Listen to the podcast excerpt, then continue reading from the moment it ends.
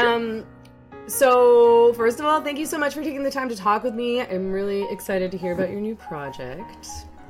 Thanks for having me on. Uh, this is going to be on YouTube. I'm a little scared of YouTube. Uh, I mean, I, I I initially was scared of YouTube also, but I find that my audience is quite good. I don't have the maybe maybe I just haven't gotten there yet, but I don't have the like crazy offensive comments just yet. So I think you'll probably be okay. I sort of feel like if different uh, social media uh, platforms are occupied by different ideological platforms, you kind of have like the left wing has completely uh, uh occupied Twitter, and like the right wing is kind of completely occupied YouTube. So, so perhaps we're talking to a friendly audience on YouTube. Yeah, yeah. I mean, and I also find YouTube to be quite like male centric for whatever reason. Mm. Maybe that stereotype about men and being more being more visual. visual is actually true. Might be you might be a little true. It might know. be something else. Anyway, so like i guess maybe you can first start by telling me a little bit about yourself and your career like your path to and within journalism in canada. Sure. Uh, well that's terrifying to recount because i've been in in canadian journalism for um, a longer time than I would like to admit sometimes. no, so uh, I I uh, went to Ryerson um, Journalism School. I graduated in 06.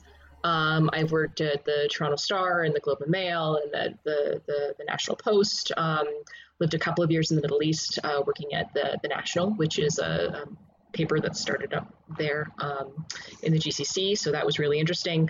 Uh, came back to work for the Calgary Herald. After that worked for the National Post, did that for a couple of years, kind of rage quit the National Post and went freelance about three years ago after my first child. Uh, and since then, I've, I've worked for a bunch of different organizations, um, just as in a freelance capacity, Maclean's Walrus, um, I've also started started to break into some of the American papers, so I've got a couple of bylines at um, Washington Post and the New York Times, which was really exciting for me.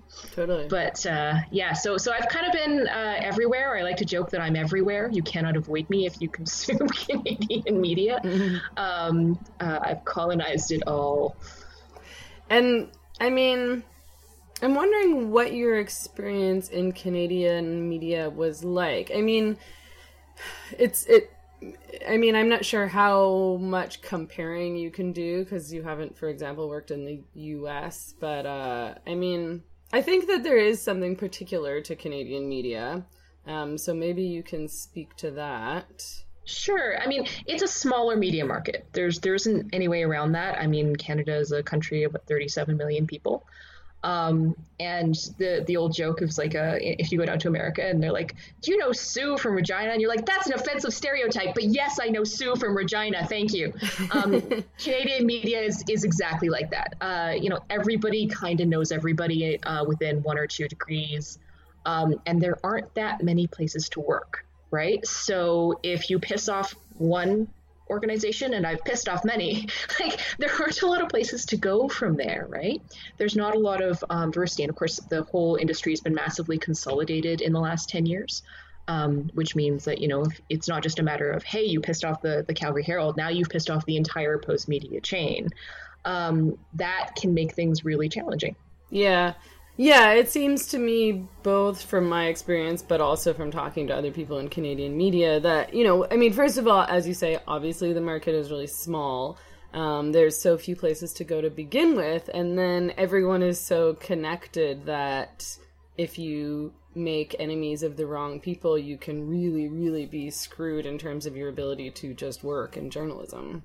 Well, and like, I don't uh, uh, subscribe to the idea that you should be out to make enemies in your industry, um, and I'm sure that that's true of uh, Americans Americans as well. I mean, when I came into media, I was really really competitive. It's like I'm going to crush all the things, and I quickly realized that you know part of being good was actually about building alliances and networks within media, and and you know you promote people and you bring other people up, and I'm now at a place in my own career where when I see people that I promoted or, or helped at some point, um, that is really gratifying to me. Like I, I just sort of think that you know you all kind of support each other and help each other.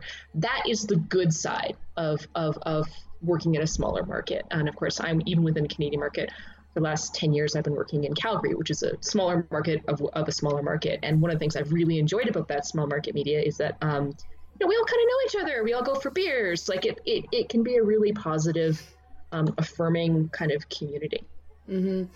So, do you find that there is a particular ideological or political bias that exists within Canadian media? Um, I mean, perhaps as compared to American media or UK media, um, or just in general. I, I wouldn't call it a right wing or a left wing bias per se. I'm not sure that that is um, an applicable way of thinking about it. I think that there's a bit of a status quo bias. Um, culturally, I, you know, the stereotype kind of rings true about Canadians is that we're we're pretty sedate, stoic type of people. Um, so I think that there's a bias against radicalism for that, for lack of a better sense. Um, uh, and I think that there's a, a, a, sort of like tone that media has here that it tends to stick to. Mm-hmm. Um, I wonder. So you recently launched the line, um, and I wonder what led you to this point. Did you have some kind of I don't know peak moment in Canadian media where you're like, okay, enough, like, I need to do this, or enough, like, we need this in Canada? Yeah, there was a couple of things. And again, I didn't start the line to spill tea on my colleagues. And um, I, I had reached a point as a freelancer where all of the people I worked with were fantastic. Like I, I loved all of my editors. I loved the relationships that I had with them. So like I'm not I don't have bad stories about Canadian media per se. Um, but I did reach this point where I realized that in myself, everything that I was writing, I was playing 3D chess with myself, thinking, okay, well, if I write this sentence, how is this person going to misrepresent me on Twitter? And am I going to get piled on from it? So everything that I was writing um, was exhausting and, and just horrifically anxiety inducing. And I realized that that was not healthy and it wasn't helping me to become a better writer. Mm-hmm. Because, you know, part of being a better writer is experimenting and, and trying out new ideas and trying out new writing techniques and playing and not feeling like you have to constantly couch everything you write um, in caveats and weasel words so that someone doesn't go on Twitter and like screen grab a single line and then turn it into a pile-on against you. But that's what I was doing, and I was doing it constantly in my head and it was making the profession not fun anymore you know i enjoy journalism. I, I, I enjoy the thrust and or the cut and thrust of it. I enjoy writing. I got into this because i love writing. And you can't write in that environment. It's it's it's just profoundly stifling to constantly feel like you have to be afraid um, and be afraid of something so stupid you know like who cares if twitter piles on you? Like it doesn't it doesn't actually matter. It doesn't actually necessarily even affect your career but it still um, uh, creates this like fog on you emotionally. Um, and and that was getting harder and harder to deal with. Um, I was finding most people in Canadian media were getting more and more um, tired and disillusioned and unhappy. Um, I don't know a lot of people in Canadian journalism right now who are super thrilled just to be there and, and are, are like living their best lives anymore. Um, and then I would say probably like in the last six months, the other thing that started to compound was like the the this I mean this is a cliche now, but the scope of acceptable debate had just become super confining. Like I can get published anywhere I want if I want to write a column about Jason Kenney or if I want to write about, you know, the latest thing in, in, in Canadian politics or what's going on in Alberta. If I wanted to confine myself to that, that would not be a problem. I could build a career on that very easily and and without too much trouble. Um, sorry. Uh, but you know, I I also I don't want to confine myself to that. I don't want to write two or three hot takes about whatever's happening in politics per week. Um, I want to write longer essays. I want to write uh, stuff about culture. I want to write stuff about entertainment. I want to branch out and and and develop professionally as well. And there just isn't as much room for that as there was even a couple of months ago. Mm-hmm. And I mean, so we've been hearing a lot about this sort of similar feeling among journalists working in the US also. Um, you know, people have started speaking out about cancel culture and what's been going on at the Times. Um, I wonder if. Sorry, I was just hearing some background noise there. Um, I wonder if you think, you know, what what is it about Canada and Canadian media that has developed or led to this development? What has developed this kind of culture where people are feeling afraid to maybe explore certain topics or ideas or ideologies where people are so stressed out about, you know, I don't know, saying the wrong thing and getting attacked on Twitter or, you know, being sort of banished or ostracized by their colleagues or the industry or what have you? Yeah, it's smaller and it's poor is is the answer. Um, like Canada, I think has always uh, taken a lot of its cultural cues from what's going on in the United States. I mean, it's not a coincidence that you know five minutes after Black Lives Matter matter starts to really break out in the U.S., you know, we have uh, a sort of sympathy protests in in Toronto. We saw similar things with, for example, the Occupy movements. You know, uh, you know, uh, we had protesters set up in Zuccotti Park, and like three weeks later, you've got protesters setting up, you know, encampments in Calgary and Edmonton and Vancouver, even though, you know, we're a country with nowhere near the income inequality and like universal health care and all of the things that the most left wing Democrats in the United States would pine for, right? So, like, we, we do have this habit of, of um, importing American culture, and we've imported a degree of American culture war issues, uh, and that is a huge part of it. But it's worse here. And it's and that's the thing that i think maybe people in, in, america don't understand. It's worse here because we don't have the diversity of media outlets. We don't have the money. Um, uh, there just isn't as many places to go. Like if you if you're in the united states and you feel like you're being stifled by the left-wing media or whatever you have 15 other outlets you can still pitch to.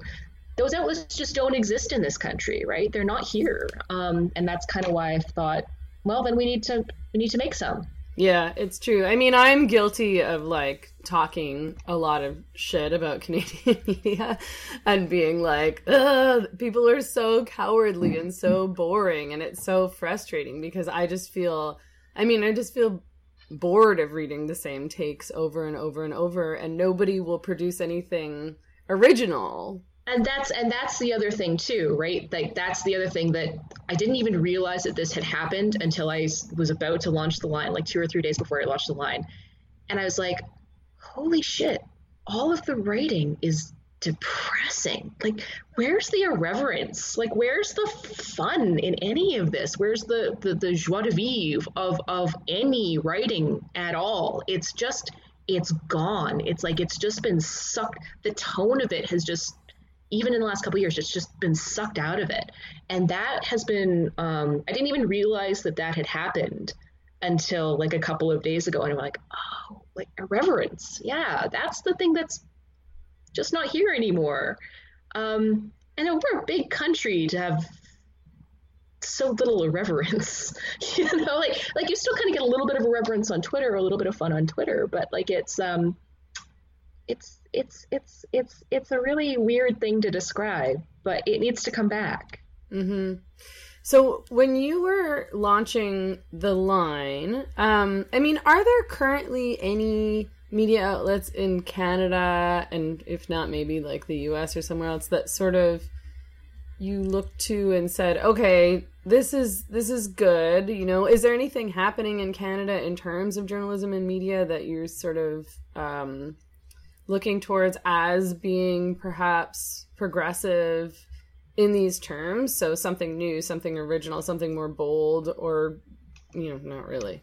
uh, no, I mean, I, I, saw the success of the Dispatch, which is uh, David French's and Jonah Goldberg, Goldberg's piece, and I was like, okay, so Substack has demonstrated a model that can that can scale, um, or at least hire a, wind up supporting a couple of journalists on staff. So that was cool. Um, uh, I saw what happened with Andrew Sullivan, although I kind of had plans for the line before Andrew Sullivan decided to take off from New York Mag, so that was interesting to watch. Um, and uh, uh, what else? I mean, yeah, those I think were the big the big two that made me think that Substack might be the way forward. I mean, I'd been kind of chatting with some colleagues about creating an alternative outlet um, for a couple of months uh, but you know, we were trying to decide, well, how do we do that? Do we need to like get some startup capital and start our own standalone site, or like how would we make, need to make that work? But watching other writers make it work on Substack um, made me think that that might be the way to start this project. Um, and also, like, I, I really didn't want to do what some other writers have done and sort of create a Substack that was self-aggrandizing when it was about you know promoting Jen Gerson's writing. Right, I wanted to create a new institution, and part of my goal in creating a new institution will be trying to find and develop new writers, which is also something that our institutions, our institutions, just aren't doing anymore. Mm-hmm.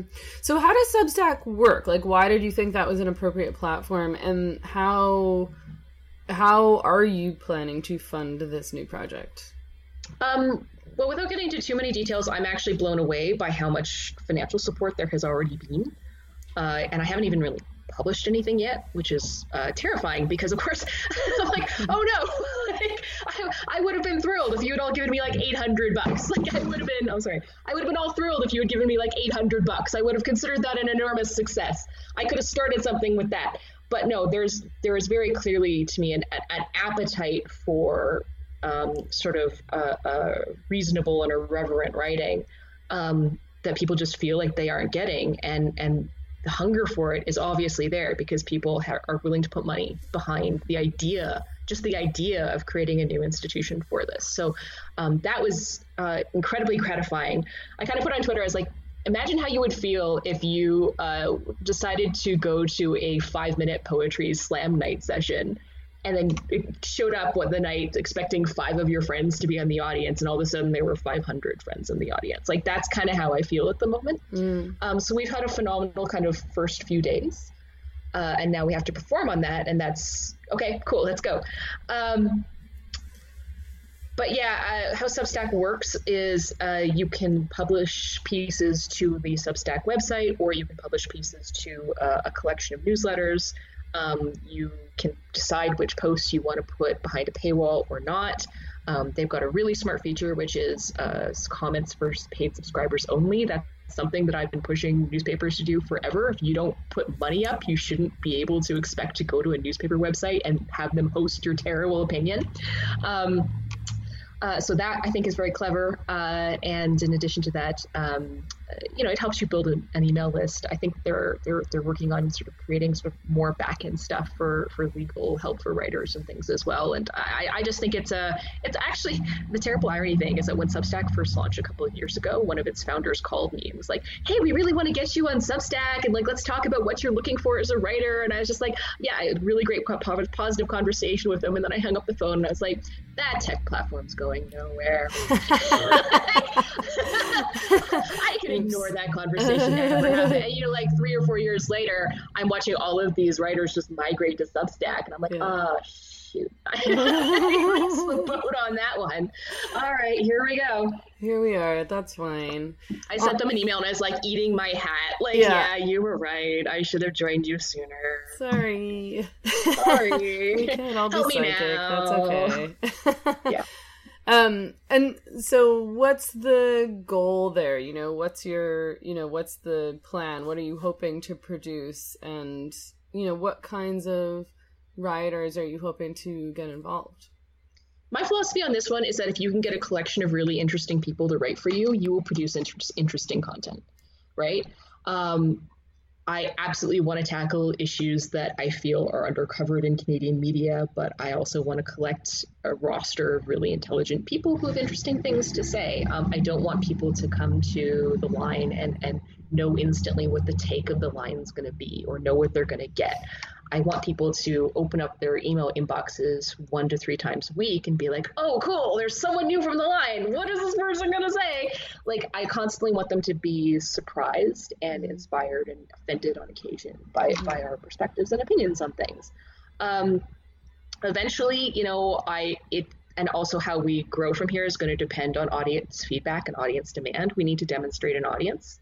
Um, we need to demonstrate uh, an audience that's willing to pay and if we and it doesn't even need to be a large audience. Like that's the thing that's that's crazy. And it's and, and it's why some of these uh, media startups have a lot of potential. And a lot of these legacy outlets that are you know trying to support staffs of dozens and dozens of people are really struggling. Like you don't need that many people to run a media outlet anymore right?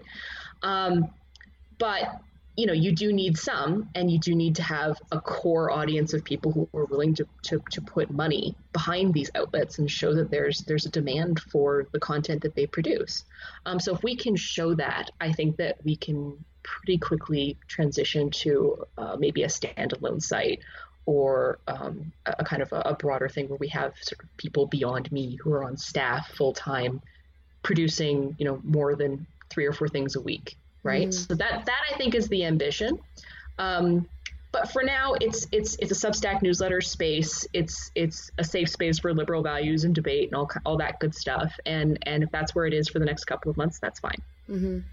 so what are the um what what do you think are the undercovered issues in canadian media? You know what do you think is missing in terms of i mean perhaps both ideological or political perspective, but also just in terms of the issue. Do you think that it's like, do you think that there are things that aren't being covered that should be covered, or do you think that it's mainly that things are being covered but in the wrong way or just from one particular angle through one particular lens? I think there's a little bit of both of that. So, firstly, um, you will notice that as the Canadian media has contracted, there really isn't the resources to do anywhere near as much uh, foreign investigative to some extent, although we don't have the resources to do investigative reporting right now.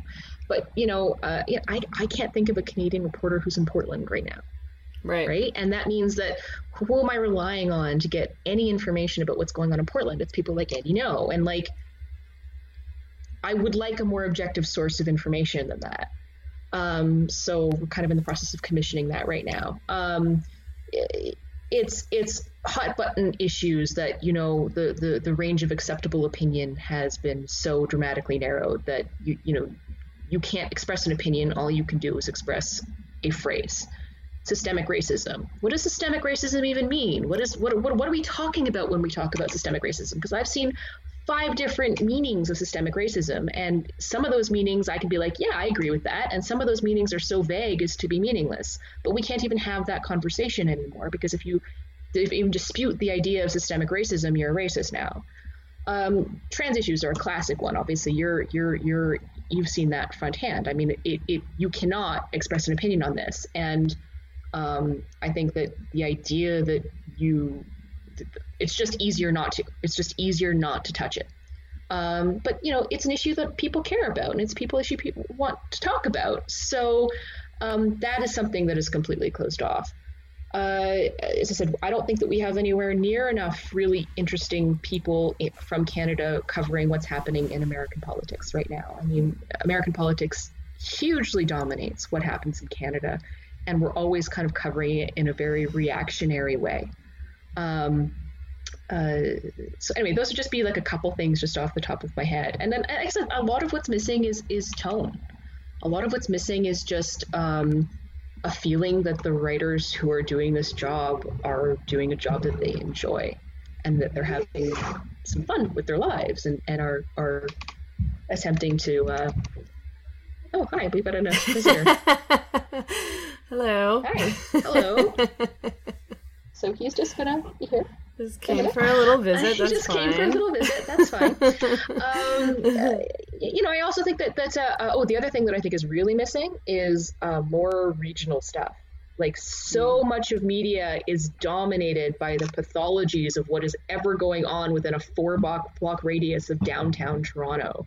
Like British Columbia is dramatically undercovered in this country. Manitoba is a dark zone as far as I'm concerned. Like we have an entire we have entire provinces and territories that don't get interest like in-depth thorough or analytic coverage at all mm-hmm. at all um, there are fascinating stories coming out of the provinces and some of the cities even that just completely ignore it if they're not happening in Toronto. So uh, that I think is something that we can we can rectify with a kind of a new media model that takes us out of Toronto's butt.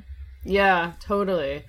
Yeah. Um, I wanted to talk to you a bit about the CBC. Um, I mean, I'm not oh, sure no. how much you can speak to the CBC, but like. I, I, okay, so for the record, I will now be referring to you as Voldemort, and yeah, that is of, of anyway. course, of course. I mean, I like. I mean, it's so sad because I've been a CBC listener since I was a kid. Um, you know, the CBC was sort of. I don't know if you did. You grow up in Canada? Yeah, I grew up in Canada. We I wasn't in a classy household though, so we didn't listen to the CBC a lot. Oh, okay. So the CBC was like the soundtrack to my childhood because my dad yeah. just had it on every single morning for hours. Um, and then as an adult, of course, I kind of did the same thing. I would just turn it on habitually every day. And maybe like a few years ago, um, I mean, it probably started a little bit before that, but a few years ago, I stopped listening entirely because I yeah. just couldn't handle it anymore. I just found it so, I mean, dull, but also just frustratingly biased and phony. Um, you know, I feel yeah. like they sort of got rid of anybody who was interesting or mildly controversial or held at like a, a different um, perspective and started representing a very small minority of people in Canada who I would probably consider to be sort of the elite in a way. So, you know. Yeah. They became the voices of the Laurentian consensus, is what I would call it, right? Yeah, yeah. Um, so let me answer that question by talking about a dynamic that I have observed for the last 15 years in media. Um, right, going back to my days in journalism school, is that I always kind of observed that there were, generally speaking, very generally speaking, one of two types of journalists, or one of two types of people who got really interested in becoming a journalist. You had the people who were a little bit like me in the sense that we were amoral is the wrong word, but like we were people who got into journalism because we just wanted to do journalism. Like the act of journalism itself was was was is, is the reward. It was fun. It was it was um uh, uh, valuable and rewarding just to be able to reveal the truth to people and write our perspectives in the world and put it out there. And, um, you know, if that writing or that work changed government policy or changed the way people thought, that was a great added bonus. But ultimately, the reward was the work itself. And I think that there was a second kind of person who got attracted to journalists journalism who were what I would call like activist journalists. They were people who got involved in journalism because they were seeking an outcome, right? They weren't doing it to learn necessarily or to master a trade or a craft. They were doing it because they wanted to change the world and change the world for the better. Um, and that impulse was really noble and positive. But in my own personal observation, the, the people who got into journalism with sort of activist intentions tend to burn out of it really fast and tend to get disillusioned by it extremely quickly because to give you a sense, my first job in journalism was at the Toronto Star's radio room. And that job involved sitting in a box with one window facing a, a, newsroom and listening to police and radio and ambulance scanners for eight hours at a time, waiting for people to die and then when people died, informing the the managing editor or the handling or the assignment editor that someone was dying, and then they would they would send like a real grown up reporter to cover it. And then your job was to support that grown up reporter by calling the the families of dead victims to ask for pictures of their their their children. Brutal. Sure. Yeah, so that's that was my first job in journalism. I did that for two years. So, I mean, that will sap any sentimentality out of you real fast about what that job is. Mm-hmm. Um, and now I think for a lot of people who get into journalism, a lot of it is content churn, right?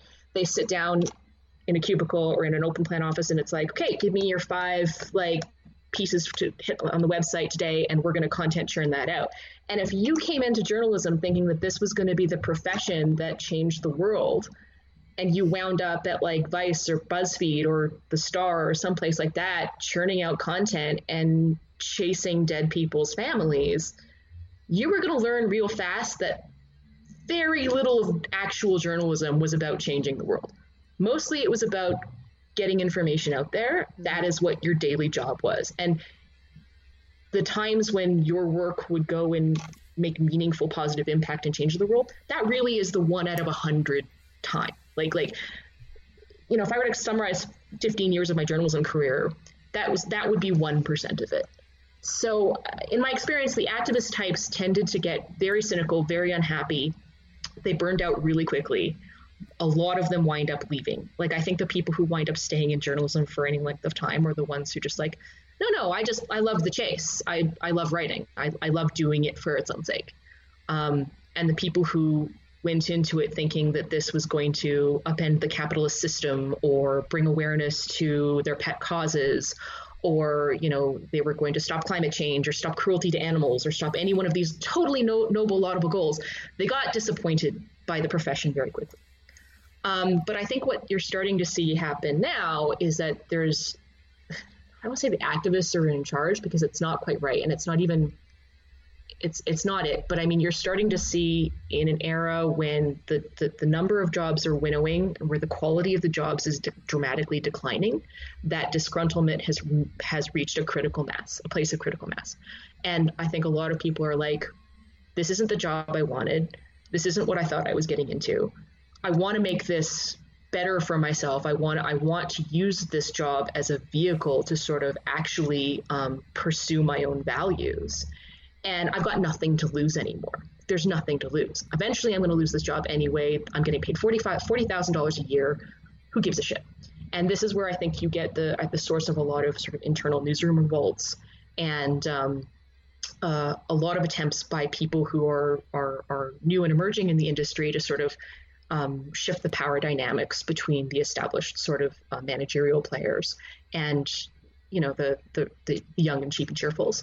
So that I think is kind of the underlying pathology of what's going on.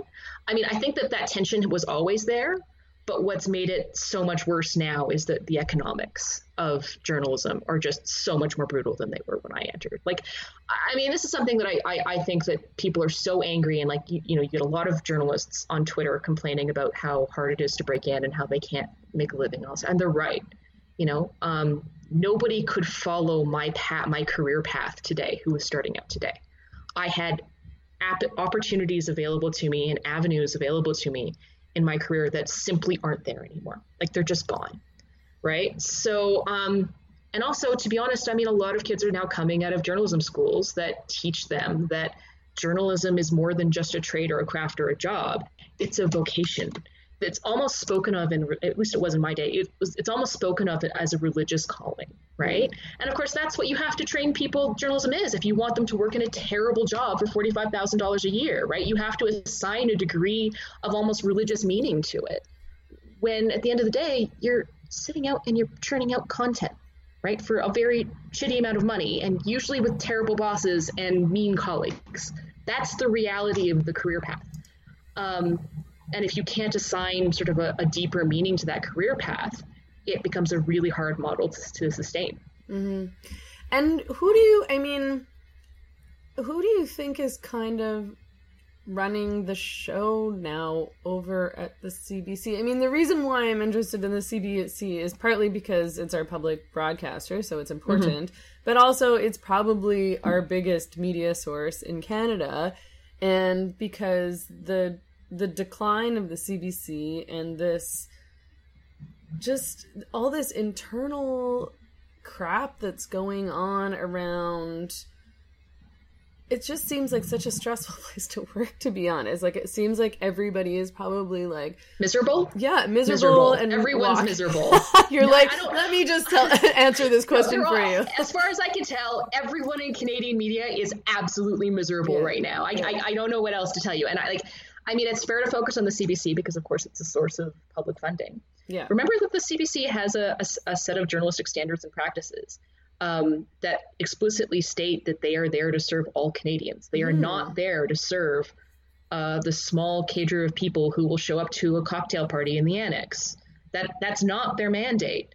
Um, and their public funding is tied to what their mandate is, not to what a very small collection of people within the CBC would want their mandate to be.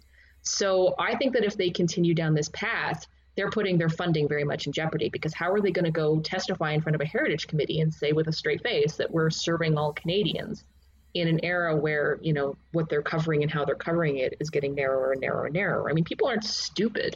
They know that they're not getting represented by that broadcast network anymore. They know that their views don't have a fair fair hearing on that network anymore and haven't for a long time.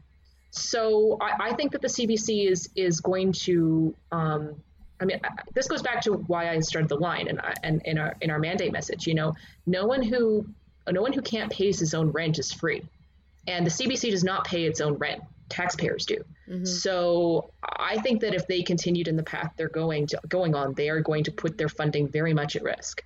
Um, because eventually there's going to be another conservative government, and there's going to be another conservative government that is not going to hesitate to start to like really examine what the, whether or not the mission and mandate of the CBC is is is there for the broader public interest, and whether or not they're serving the, the, their own journalistic standards and practices. That is going to start to come under scrutiny in the coming years if they're not really careful.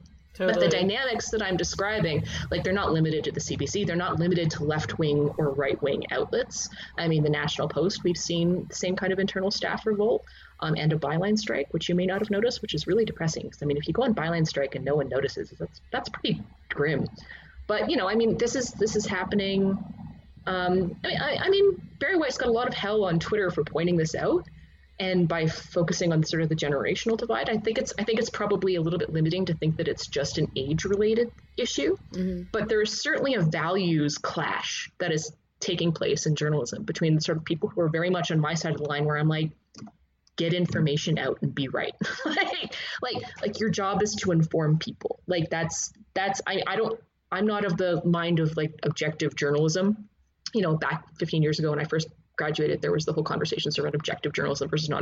And I was always a non-objectivist, and I was always like a non-prescriptionist. I'm like, no, no, no. I think that it's fair to bring your own perspective to the table, just as long as you're open and honest about what that perspective is, and like you're not trying to deceive anybody. But I also did believe that you had an obligation to fairness, right? It's, it's. I think you have an obligation not to misrepresent a side you might disagree with. I think you have an obligation to sort of give you the people you disagree with a fair hearing and make sure that you're presenting their positions fairly. That I think is is is the the moral obligation of the profession, and I think that uh, that is very much um, under threat by people who sort of ascribe to like the moral clarity side of this, who believe that no, my obligation isn't to represent the bad guys fairly. Fuck that right? The question starts to be for me, well, how are you deciding who the bad guys are, right? What, how, what, what, what, what godly authority appointed you to decide who the good and the bad guys are in, in these issues? You can have your own perspective on that, but ultimately it's up for the audience to decide that. And if you are trying to narrow the scope of the debate so that the bad guys don't get a say, I don't think that that's going to end the way you want it to. That doesn't end with the bad guys getting forever excommunicated and shunned. What that ends with is the audience fundamentally abandoning you. Mm-hmm. That's where I think this is going, and that's why I'm I'm very nervous about about the sort of ideological clash that I think is heart, at the heart of a lot of this stuff. Yeah, it's true. I mean, what has happened. I mean, this has happened to me, so I think this is probably part of why I started to notice it so much. Unfortunately, um, I just say unfortunately because I wish that I had sort of been aware that this was going on before I had experienced it firsthand. But so it goes, mm-hmm. you know, because you'll see an issue covered or. Um, you know, one of my events would be covered or something like that and the CBC would cover the issue by talking to a bunch of other people who have an opinion about me or my event or the issue at hand, and they all kind of share the same opinion, um, and they refuse to even speak to the other side. They refuse to speak to the people who might see things a different way. And you're right. What happens in the end is that they just lose their audience because there's thousands and thousands of people in Canada who want to hear the other side or see themselves as part of that other side and just feel like they're kind of being swindled. And, you know, you said this before, like people aren't stupid, you know, they realize no, this is happening. No, and it actually it's worse than what you're saying because, you know, the people who care will understand and will see very well that they're only getting one side of this and they will go and they will pursue the other side of it and they're like well that uh, uh, Meghan chick, is she is she really as bad as I thought? And they're going to go look up your work, and then they're going to be like, well, I agree with this, or I don't disagree with this, or I do agree with this. But but why am I not hearing this on the CBC? And then that what that does is that fosters a fundamental um, distrust of the mainstream media as a whole. Because if they can see that they did that to you, well, then what else are they lying about? Right. Right. Like it just creates a um, a, a culture in which you you just can't trust what you're hearing anymore and you know very well that the CBC is only presenting one side of this and so therefore I have to go maybe to the rebel to get and, and you know that and then then you're creating this this this culture of polarization and distrust right? Where there's there's the media is, is isn't just giving you information they're presenting you a position right? Um, and i think that a lot of that lies in a real fundamental misapprehension of how power and information really work um, people think that power lies within the institution and it doesn't. Power lies within the audience. And the relationship the symbiotic relationship that exists between the institution or the people in the, in the and the institution and the audience itself. Mm-hmm. um, I think that the, the, the moral clarity side of the journalists are going to figure that out the hard way in the next 15 years, and it's going to be pretty pretty awful to watch because I think it's going to lead to a culture where where where you know polarization and distrust reaches an absolute peak. I don't even think we're, we've begun to hit the, the worst of it right now. But I mean, I would also say this: like I was kind of watching in a very removed way about about the way that the the, the CBC kind of treated you. And um, to be honest with you, I was kind like I wasn't paying that much attention to it. And like a lot of other journalists at the time, I was like, this isn't my fight. Is it worth spending chips on this? And, you know, it probably isn't. And I'm sure that if you and I were to talk about trans issues, there were things that you and I would disagree with, 100%. percent mm-hmm. But the idea that, like, you didn't deserve that, that so much time and effort could be devoted to talking about you, and yet you didn't deserve to have a platform to sort of speak about your own positions and have your position fairly articulated, even challenged, even fairly challenged. Yeah. I, I, you know, I think that if you had gone into the CBC and, and had a, a testy interview or whatever, that would have been completely legitimate. But the idea that, that that was not even awarded to you, that doesn't meet any standard of journalistic practice that I've ever been taught or, or, or ascribed to. And, you know, I think that there was a mistake made that there weren't more people, that more people just didn't, you know, raise an alarm then because when you start to going back to the, the meaning of the line when you start to let lines like that start to go it the line just keeps on falling back right? You, know you let one thing or two things like that slide just like oh it's not worth the fight. That's not worth the fight. Well eventually the line's going to come to you and and the it is going to be your fight. So you know, I kind of part of the reason why I decided to start the line was just this this understanding that like I'm going to get canceled eventually. I'm probably going to get canceled after talking to you on YouTube. That's fine because you're, as I said, you're Voldemort, and I've talked to you, Sorry. and therefore, I'm, I'm, yeah, I, that's fine. But you know what? They were going to come for me anyway, right? Because I'm not reflexively progressive. So you know, you die on your back or you die on your feet. I'll die on my feet. That's fine. Yeah. And, and you can't cancel me if I own it.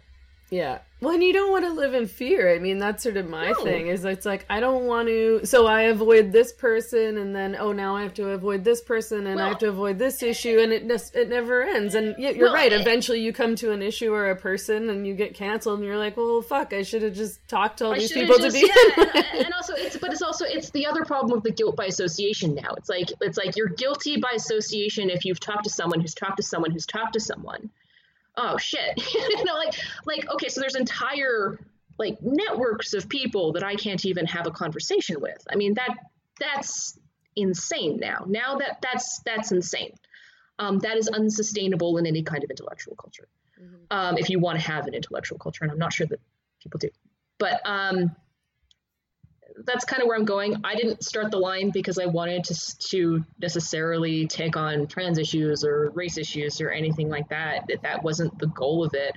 I just wanted to not be constantly anxious and afraid. Can I be honest? Like three days before, no, two days before I launched the line, I had a nightmare. I had an actual nightmare where I was at the top of a ski resort and um, I was like, I, I, had like a tray of lunch. And I was like going around to all of these other people at the ski resort, and none of them would have lunch with me. Oh, that's horrible. like, but, I had uh, to go like I had to go like sit in the snow with my tray and like eat my lunch alone. Like like it was so ridiculous. It was it's insane. And I was so nervous before we launched the line because I'm like, oh no, like I know people are going to shit on me on Twitter and it's going to be awful and I'm going to have to take pills and it's going to be like I know intellectually that this is dumb and juvenile but like separating that emotionally from the emotional consequences of that is really hard. Um, and I knew I just knew launch day was going to be like the worst possible day. Like people are going to call me a Nazi. They're going to be like it's going to be so bad.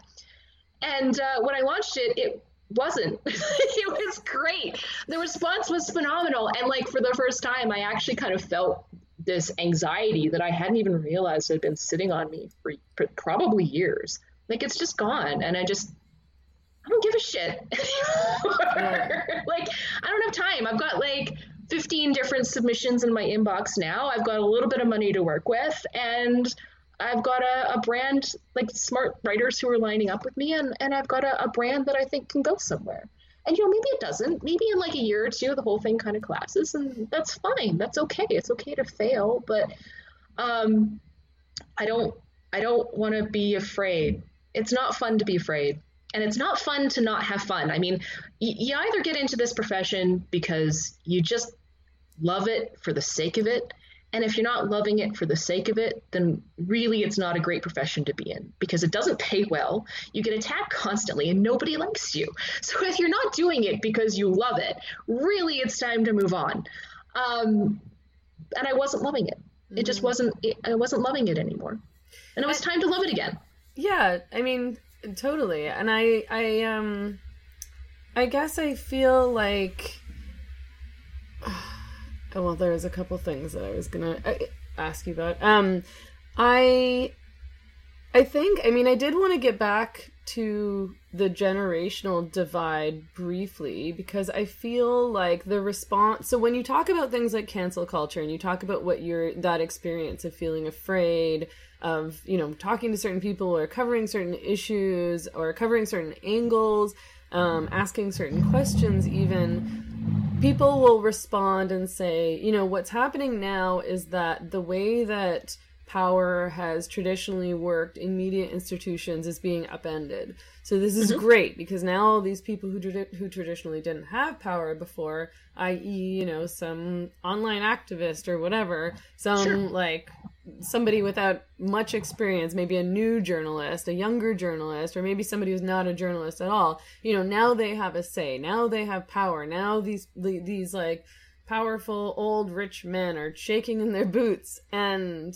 I that is generational. And and you know, at the risk of sounding rude, I think there is something to be said about a generation of young people who sort of believe that they should instantly be special and important without having done the work to be respected as a voice or an expert or in journalism, in media, um, and sort of want immediate reactions or immediate results. Um, uh, well, I mean, that's that's a tricky thing for for me to argue because I mean, what expertise do I have? Like, I've got like a four year degree at a polytechnic, and I've managed to hang in in journalism. Well, why does that entitle me to have an opinion on anything or be a pundit? Well, I the suppose that you have experience me, in journalism, so you yeah, have. Ex- but, I mean, but I mean, but I was writing columns at twenty something too, right? And I was writing blog posts shitting on all the other email at twenty. I was full of. I mean, same. you know, exactly. I mean, that's what you same. do. I mean, the only yeah. thing, the only thing that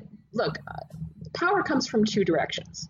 Um, it either comes from the audience. It, it either you, you, know an audience has chosen you to represent them or has chosen to support you in some way, or more importantly, the power comes from the institutions themselves. Um, if you have an audience and an audience has chosen to respect you, I mean that's that's between you and your audience, right? That's just what it is. Um, but ultimately, my my issue here is when you have institutions decide to outsource their own power and judgment. Right? Just because a mob gets angry at you on Twitter does not mean that you as an institution have to respond like their complaints or grievances are legitimate. That is not an obligation that you have, um, especially on Twitter. I mean, Twitter is sort of the culprit for a lot of the stuff that's happening in media right now. Like, Twitter is is not a good faith actor you know like like like like twitter uh, amplifies the absolute worst best and worst dynamics of, of, of human collections of people like you you still have an obligation to your own judgment um, and your own values and if the, the the and if you as an institution can't uphold that judgment and inst- and uphold those values then what purpose are you serving mm-hmm. right if you're outsourcing your your your values and your your your judgment to a collection of people on Twitter, then you've lost the function that an institution serves in society. The institution is, is established explicitly to uphold certain types of virtues against the whims of the mob. That's why institutions exist. So if you as an institution are no longer protecting the writers that you're hiring, I don't, I don't mean protect them from criticism, and I don't mean protect them from Twitter pile-ons. I mean, if you're not protecting them and encouraging them to continue to be writers and contrib- contribute to an intellectual culture in a meaningful way, then you no longer have a purpose here. Mm-hmm. You just don't, right? But why are you here? Yeah. Um, I mean, I guess I think that one of the good things that can come out of this current culture in media and journalism is you know, things like The Line, things like Quillette, like, you know, sort of new, smaller media platforms that aren't beholden to these layers and layers of bureaucracy and these uh i guess you know aren't beholden to the the twitter mobs either because they and, can't and, get fired because they're not going to fire themselves and, and by smaller like, independent media i do think you mean like crypto fascist fifth columns right? Like that is actually what we're talking about. Sure. Sure I mean, but that's but then that I mean smaller in terms of the amount of people involved. Yeah, you know, sort of like yeah. um, there's fewer editors, there's fewer staff. Yeah, so this goes back to the the whole issue of like the the, the financial decline in legacy media, right? So if you're in a, a major institution that's not publicly funded, um, but in a major politi- um, uh, private institution, your your your uh, revenues have what's the kind way to put it, fallen through the floor. They've disappeared um, and you're continually struggling to do more and more and cover more news with fewer and fewer staff. Um, you're losing uh, a lot of credibility because, of course, you can't cover things as well as you used to, and the audience notices that and then hates you for it. Um, and it gets harder and harder to uh, stand up and do controversial things or experimental things because the backlash and the online backlash be- can become too harsh. And the online backlash, by the way, isn't just mean comments. It can also extend to boycotts. Um, it can extend to like, hey, if you say something wrong, and a thousand people, you know, encourage your main your, your top three or four advertisers to drop you, you're mm-hmm. dead. Mm-hmm. That's it. It's done. Um, and uh, yeah, it, it, just financially speaking, it's really, really hard for a lot of the legacy medias to maintain themselves. I mean, a lot of them are heavily indebted. Um, and they also uh, support very, very large staff costs and also sometimes things like pension liabilities, right, that are just eating up revenues. So, you know, I mean, the Toronto Star just sold for literally less money than it had cash on hand. Joe Rogan's like licensing rights went for like a hundred million, and like the entire Toronto Star empire just sold for less than that, like half that, half that. I mean, I don't know what to tell you. Like,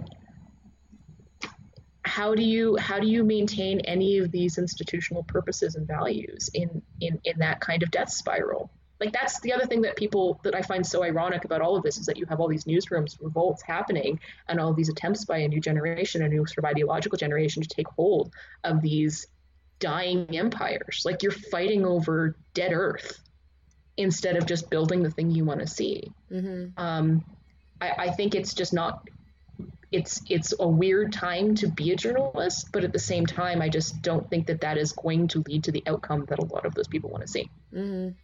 So I take it you have criticisms of Quillette was the the crypto fascist comment. I was kind of making a joke. I was no, I was I was trying to make no, I was trying to make an observation that like you know at the same time that you have people trying to take over and sort of ideologically form okay these like the, the existing and the, the, the legacy media outlets um, the counterattack to that is then to try and attack smaller outlets that try to break free from that, right? So whatever issues you may have with Quillette and how reactionary provocative it is, whatever, I don't care. Um, but I mean, I fully expect they're going to do that to me the second that I publish something controversial. I see. You know? Okay. You know, like like like that's that's the way you try and fight back, right? You're you try to delegitimize any kind of smaller independent independent media outlet. And like the ironic thing is like I think it used to be like what the no, I'm not going to say that. I'm trying to don't think stupid, but um, no, but that's but that's how you fight back. You don't have to fight on the merits. You don't have to fight on points. You don't have to actually create a rebuttal or demonstrate why what they're publishing is wrong or bad. All you have to do is make that alternative outlet sound like it's a bunch of crypto fascists who are just trying to like edge people into the alt right, and right. boom, it's done. Right? Like, right. That's all you have to do. You just have to paint a picture of that. Okay, I get it. So you're talking about how people are responding to Quillette. I mean, I like Quillette, and it's not because I agree with everything that they publish, but that's the whole point to me. Is it's yeah, like I like that they they publish some things that I disagree with, and that other things that I like, and I like that at least I'm getting different perspectives for a change. there's a bit of there's a bit of a, a weird sort of um, pleasure that you get from reading Samizdat. Yeah. Right. That is that is the appeal of Quillette. Right. Like, oh, we're gonna we're gonna we're gonna give you what you're not gonna get anywhere else, and we know you're not gonna get it anywhere else. But again, here's where I'm getting to the the, the paradox of power and why I think that the the, the the tactics that a lot of people right now, but not all, not exclusively on left. The right wing has done this too, by the way in the 90s. I mean, this is what's so funny is where we get to the generational thing. It's like all the stuff that we're seeing. I mean, Matt Taibbi wrote about this. All the tactics we're now seeing that are really ardent from the from the left. You know, 20 years ago it was the right wing doing exactly the same stuff, right? Like, and to some extent, we kind of deserve it because I mean, like, the right's getting its own medicine now, right? There's part of me that think that that's that's an element of this that's kind of delightful and funny as hell, but um, no, but I mean, the, the, the problem is that like you don't you don't succeed in controlling the culture this way. You're actually ceding control of the culture because you're just pushing more and more people into um, outlets that you can't control anymore. Um, and undermining a lot of these these uh, institutions in, in, the process. Like I, I, honestly thought that when James Bennet was fired from the Times, I was like, okay, the Times is done now. The Times has made a conscious decision now that it is going to be a left wing outlet um, best of luck to them competing in that space. There's lots of left wing outlets and lots of left wing outlets that do it better. But um, you know, I can no longer go and read the Times and have a good sense that I know what's going on in the world because they're going to be presenting me a side, and I'm going to have to balance that out by reading other outlets that present another side of what's going on to me um, and guess just make up my own mind about where the truth is. But but like I just felt like it was a real shame because I that I'd never felt that about the Times anymore, and it was I think a lot of journalists felt extremely disheartened when they saw the Times um, capitulate like that. Mm-hmm.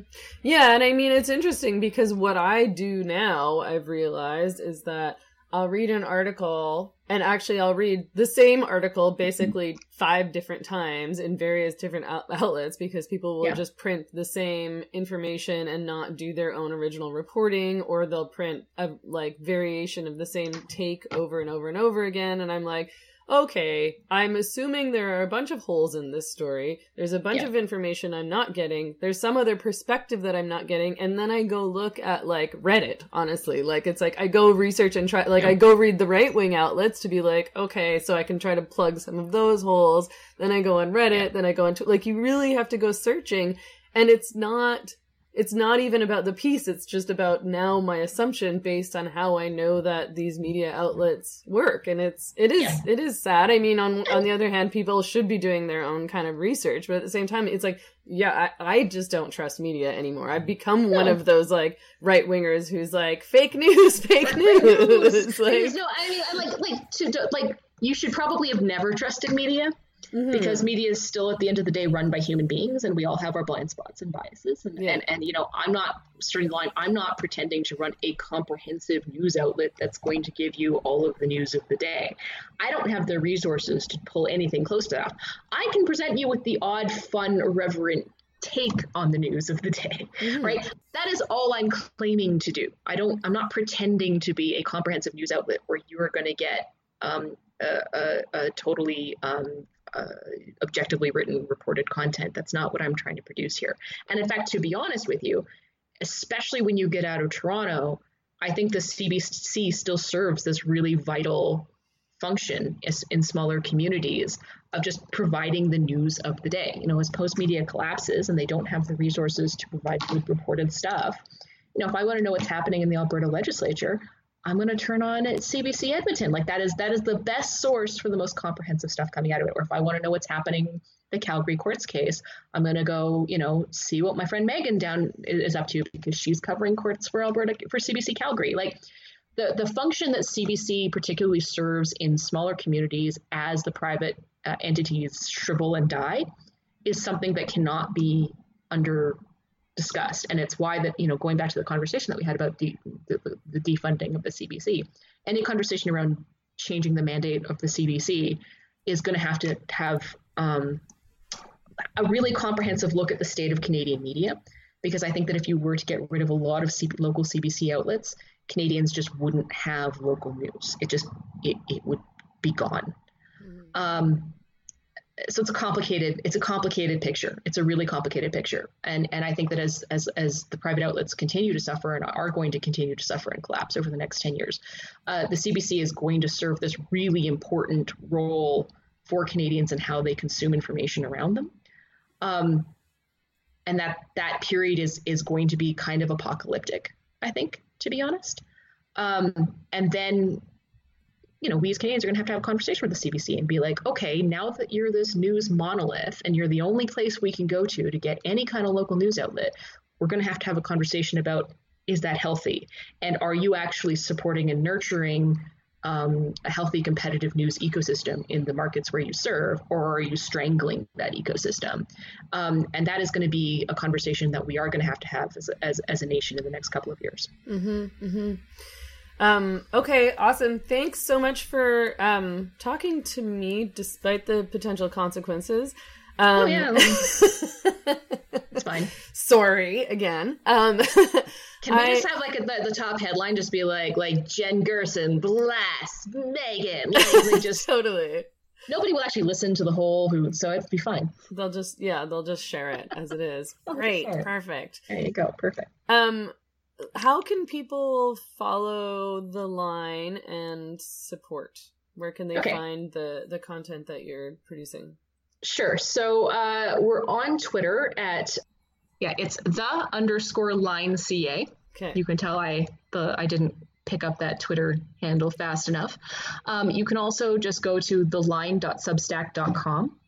Um, and or you can search for us on Facebook. We have a little Facebook page that I'm trying to to create a little community with, so that's great. Um, and if you go to our Substack page, uh, you will be able to hit up our uh, subscribe button. Really, uh, you know, five bucks a month would would go a long way. Um, we really appreciate any um, support that we can get, and really, the more money we have in the bank, the more money that we can eventually use to invest and build out, which is the ultimate goal of all of this. So. Okay, thank you so much again for your time. It was really good to talk with you. Um, I'm really glad that you're you're working on this project. I'm I'm excited and uh, good job. Congrats! And if you want to write, let me know. I will. Cheers. Okay, awesome. Take care. Bye. Thanks. You too. Bye. Bye.